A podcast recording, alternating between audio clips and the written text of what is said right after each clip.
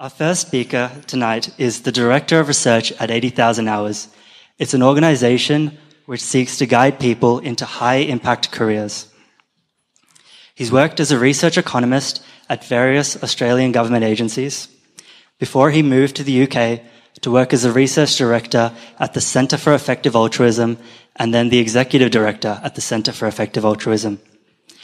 He was a founding board member of Animal Charity Evaluators and a member of the World Economic Forum's Global Shapers community. In 2015, the Australian National University named him their Young Alumnus of the Year. Please welcome Rob Wiblin.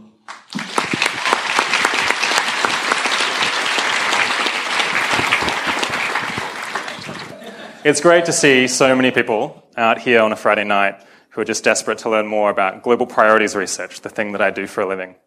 Um, we have some really fantastic speakers coming up later, especially Peter Singer, uh, who I'm sure many of you are really keen to hear from. Um, and actually, my, my first introduction to all of this kind of research, this uh, like the question of how you can do the most good, uh, was reading Peter Singer's writings on ethical life when I was uh, 13, found it in the high school library. And uh, this has put me on like a 16 year journey so far, trying to figure out how I can do the most good and how people can do the most good in general. Uh, so it's you know really great to be up here speaking with him. I guess I kind of made it now. It's like. Uh... So when I googled how to give a speech, it said you should start with a story. So I'm going to do exactly that. In 2006, a bunch of nuclear power stations in the UK were closing down, and people were worried about climate change over there, of course. And so the BBC ran a campaign uh, to explain to British people how they could help to reduce their electricity usage. And they had a whole lot of things to say about this, but one of them was, you know, the nuclear power stations will all be switched off in a few years. How can we keep Britain's lights on? They had a suggestion. Unplug your mobile phone charger when it's not in use. They railed on about this. They had more articles that concerned Britain tops energy waste league. 65% of UK consumers leave their mobile phone chargers plugged in. Now, uh, Professor David MacKay, uh, a Cambridge physicist who sadly passed away earlier this year, he was a really great guy. He wanted to know uh, how much impact would it have if people took this advice from the BBC and they didn't keep their chargers plugged in all the time. So he set about finding out through a bit of his own research. He got one of his phone chargers and he plugged it into this electricity meter and uh, he got the reading of 0.0 watts. That's uh, how much electricity the uh, mobile phone charger was using when it wasn't in use. So nothing. Um, but he didn't stop there. He plugged in two chargers. Still nothing. what about four? It's like, you know, looking through the drawers for chargers now. So four chargers. Still nothing. 0.0 watts. so he threw everything he had in the house, all the, all the chargers that he wasn't using. He found six mobile phone chargers, a battery charger, and a laptop charger. And he was able to get it up to a reading of 0.1 watts. All right, okay, well, he's, you know, he's a pretty savvy, mathy kind of guy. He's a professor of physics. So to do the, do the math. What, ha- what would happen if the BBC's campaign were 100% successful and no phone charges were ever left in when not in use, ever again? They would have saved 0.01% of all of Britain's energy usage. And he compared this to some other things that people could have done like add cavity insulation to, to their homes to stop you know, hot and cold air getting out. This would have saved 300 times as much energy. And it would only require you to do one thing every 25 years, just install in the insulation. And it would save you a whole lot of money because it's actually reducing your energy usage, unlike unplugging your mobile phone charger.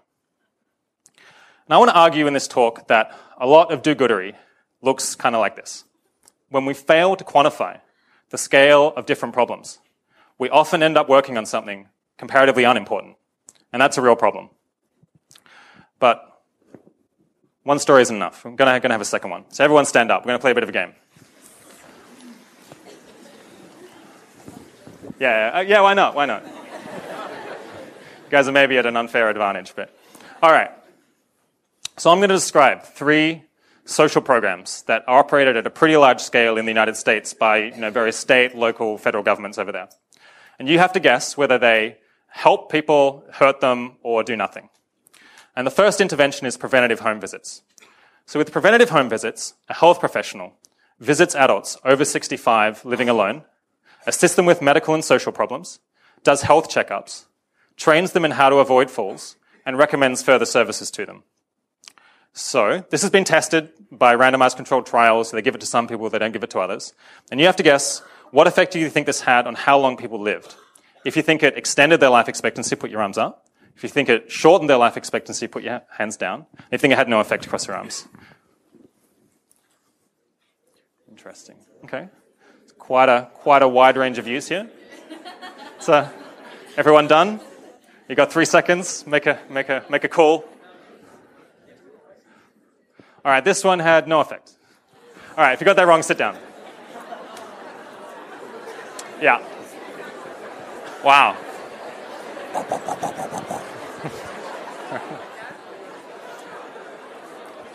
All right, yeah.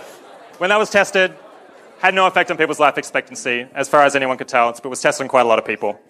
Oh, you could, you could check that out at that, that address if you like. Um, second one, drug courts. So in this program, after being arrested, offenders can get a reduced sentence in exchange for joining a drug court program, which involves frequent urine testing, court attendance, tokens of achievement if they avoid drugs, sounds good, and short stays in jail if they don't. And it's been rolled out to 2,400 locations in the US. So, did this decrease the chance of people reoffending? If you think it did, put your hands up. If you think they offended more, put your hands down. And if it made no difference, cross your arms. Give you a second.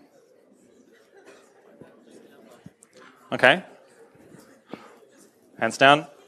Positive effect. This one helps. Wow. Oh, God.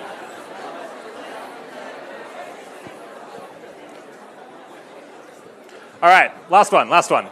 Scared straight. so, scared straight. So in this program, kids who are kind of going off the rails, you know, juvenile delinquents, you know, they've maybe committed a petty robbery, those kids are taken to jail. They're, uh, you know, shouted at by people who are, who are in jail. They're told how horrible it is to be in jail. Um, you know, they're, they're, told like if they if they don't return to the straight and narrow, this is where they're going to end up forever, and it's going to be horrible. So the question is, did this reduce the rate of future criminal behavior among these among these teenagers? If you think it did, put your hands up. If you think it caused them to offend more, put your hands down. And if it had no effect, cross your arms. All right, made a decision. Negative effect. In fact, it's one of the worst programs ever devised in the history of humankind. this program is so bad that one think tank estimated that for every $1 spent on the Scared Straight program, it causes $200 of social damage through the extra crime that it prompts young people to commit. And we're not sure exactly why that is, but you know, they're making criminal connections. So a lot of these are pretty rebellious kids. Maybe they're, they're being berated. They just want to commit more crimes. Anyway, there's not many of you left standing. So what can we learn from this? Basically, uh, we've got an app with like 10 of these, um, 10 of these uh, things that we chose. We, we, didn't choose these to be counterintuitive. These are just like studies that have been conducted on, a lot of people. So there's, a, there's no trick here. Um, if you, if you, if you like do this experiment where you got these, you know, randomized controlled trial results and you get people to try to guess, um, whether, uh, whether a program works or doesn't, basically they can't do better than chance. And that's true even of subject matter experts. Like an expert in criminal justice isn't in that much better of a position to guess whether Scared Straight is going to help or hurt than you or I are. So this is pretty demoralizing, but it doesn't stop there. Because when you test social programs like this, you find that about 75% of social programs run by governments and charities have about no, no effect or very small effects. That's uh, from David it's from David Anderson, the director of evidence-based policy at the Laura and John Arnold Foundation. And he wrote that in uh, 2008, and I emailed him recently to ask whether he would stand by that claim today, because uh, he's been doing further research, and he said it's actually probably worse than that. Um, since then, they found like even, even fewer things among the studies that have come out since then are actually succeeding at helping people. So, what can we do? Um, what's the alternative to working on unimportant problems uh, that we are not actually solving? I think it's to do global priorities research, among other things. And that's uh, what I'm going to be talking about in the rest of the talk. So basically, the story is we have limited resources, each of us, maybe 80,000 hours in your career, which is where the name of the organization that I work for comes from. Uh, maybe if you're uh, very generous, you could give hundreds of thousands of dollars, maybe millions of dollars if you're kind of wealthy. But in the scale of all of the problems in the world, that's not a whole lot. You're going to have to set, you're going to have to like limit yourself to solving a relatively small fraction of all of the problems in the world. So we want to work on the most pressing problem that we can actually solve. We want to go out and do research to find the place where our effort can have the biggest, to make, can make the biggest possible difference. And this kind of work can be done at multiple different levels of analysis. In our work, we kind of, we go up to the highest level, down to the lowest level, a bit like, you know, un- unpulling Russian dolls and then putting them back together again. So at the narrowest level, you can compare the effectiveness of two different organizations that are working on a pretty similar thing. For example, you could compare the schistosomiasis control initiative against Deworm the World, two charities that are working on getting rid of intestinal parasites from poor children in India and Africa. You can go up a level and compare two different interventions that solve the same broad problem. So you could compare the effectiveness of curing you know, these intestinal parasites against working on HIV/AIDS, tuberculosis, malaria, you know, all, um, all interventions that are designed to focus on preventable disease in the developing world. Or you can go up a level again and compare completely different problem areas that affect the world in very different ways. And here some popular problem areas are global health and easily preventable diseases, a common one, climate change, factory farming and the treatment of animals, and the risk of nuclear war. You know, really quite radically different ways of going about improving the world. And the question that you know, we have to grapple with at 80,000 hours when we're advising people on how they can do the most good through their career is, you know, what is it best for these people who we're coaching to work on? It's not, not, not simple, but I think it is possible in principle to do this. To count, uh, you know, when I talk about comparing global poverty against climate change, some people say this is, this is just too different. We can't compare different kinds of problems that affect different people in such different ways at different points in time. They're tempted to throw up their hands and say these things are just incomparable. But I think that this is a mistake. And I think our common sense intuition can actually be an extremely useful guide here. We've, humans have evolved like very good ability to understand one another, at least some of us, have uh, empathy for other people. Um, and we're actually pretty good at estimating the effect of you know, different problems on people's welfare. For example, imagine that I stub my toe on a door. Um, I've done that, and it's surprisingly painful. But is that better or worse than someone else getting into a serious car crash? Which of these two things is more important to, uh, to prevent? I think unless you're being really obtusely philosophical, it's pretty clear that being in a major car crash, or one person being in a major car crash, is worse than another person stubbing their toe in almost every case. That's because it does more, like being in a car crash does more to lower someone's welfare. And you can just ask yourself, which of these two things would I prefer to happen to me? And the same basically applies if the things happen to two different people in most cases. Now, if that's right, then we can, in principle, compare the value on, of working on different problems if we have enough information. And, and if we're going to compare things that affect different people, I, we need to quantify the benefits and harms involved. And if they affect two different people, we should act as though we don't know which one of them we would be or which one is going to be affected by what. We should aspire to be impartial between them, which is to say, which is to say that we should treat each person as equally morally important. Now, the ultimate goal of all of this global priorities research that people are working on, the holy grail, if you will, would be to know for every action how much good would it accomplish. Which is to say, how much good would you do per dollar that you gave to different organizations or per hour that you spent on a different project? But you won't be shocked to find out that that is not, not super easy. While this all makes sense in theory, in practice, it's often really hard to figure out uh, what the best thing to do is.